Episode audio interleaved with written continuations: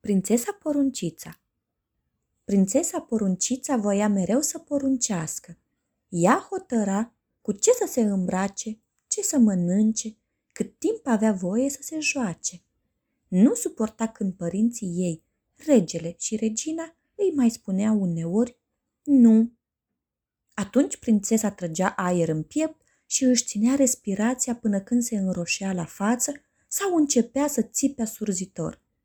Dacă nici atunci nu îi se făcea pe plac, se arunca pe jos și începea să se tăvălească. Regele și regina nu știau ce să mai facă. Nu voiau să o supere pe fica lor. De aceea, preferau să o lase pe prințesă să facă ce voia. Așadar, prințesa porunciță era cea care hotăra la ce oră urma să meargă seara la culcare și dacă, înainte de asta, se va spăla pe dinți sau nu. Când își sărbătorea ziua de naștere, era și mai rău. Toți copiii din regat trebuiau să participe și erau nevoiți să facă exact ce voia prințesa poruncița, chiar dacă nu erau de acord cu dorințele prințesei. Prințesa nu le dădea copiilor nici o felie din tortul ei uriaș de ciocolată, ci îl mânca singură, treptat firește. Într-o zi, prințesa poruncița dori să mai poruncească și altceva. Când să plouă afară și când să strălucească soarele. Pentru că prințesa iubea curcubeiele și voia acum să vadă unul de cel puțin trei ori pe zi. În plus, prințesa poruncița voia să aibă unicorni în parcul castelului. Dar toată lumea știe că unicornii au dispărut, așa că Oamenii de la curte legau de zor coarne de capetele cailor. Dar nici asta nu a fost destul pentru poruncița. Acum voia să poruncească ea când să se nască un copil și când să moară cineva. Din fericire, această dorință a prințesei a rămas neîndeplinită. Totuși, pe pământ, nimeni nu îndrăznea să o contrazică pe prințesa porunciță. Toată lumea spunea doar Așa e, prințesă. Super idee, prințesă. Da, prințesă. Tu ești pur și simplu grozavă, prințesă. Ai dreptate, prințesă. Până și cățelul spunea ham sau căluțul ni-ha-ha. Însă prințesa simțea că oamenii nu erau sinceri cu ea. De aceea le porunci să facă un efort și să-i asculte ordinele cu bucurie. Toți se străduiau, dar nu prea reușeau să se bucure. De aceea, prințesa era mereu nemulțumită. În plus, prințesa se plictisea. Se plictisea îngrozitor.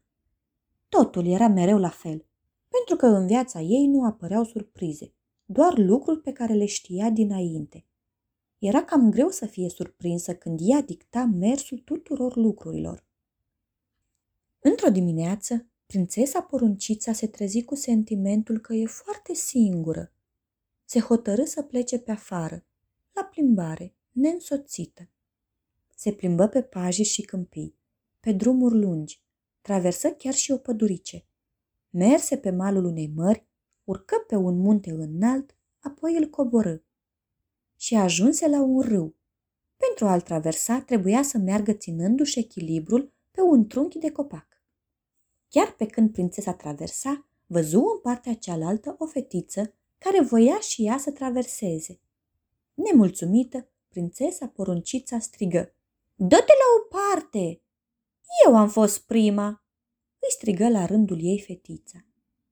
Eu poruncesc aici! Zbieră prințesa și ajunse până la mijlocul trunchiului de copac. Nu-mi pasă! Îi strigă fetița, ajungând și ea până la mijloc. Acum stătea una în fața celeilalte. Lasă-mă să trec, rosti prințesa printre dinți.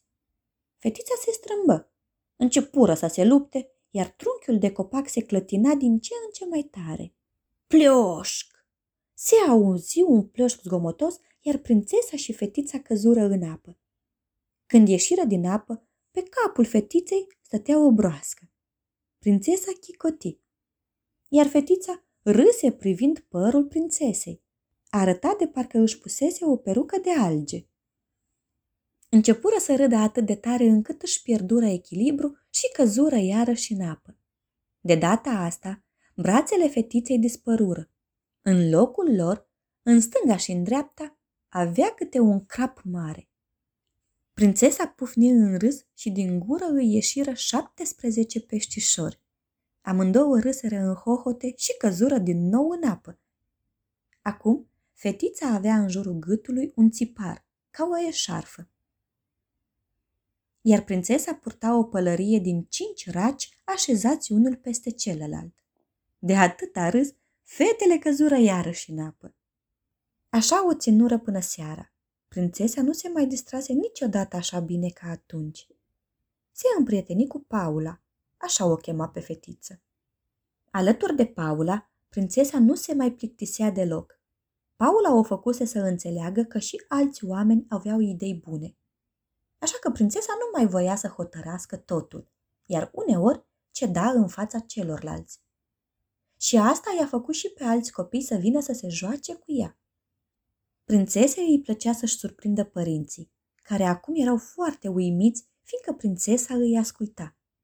Chiar și de ziua ei, prințesa se purtă altfel decât de obicei și le dădu copiilor câte o felie de tort. Vedeți voi, se străduia să fie mai bună.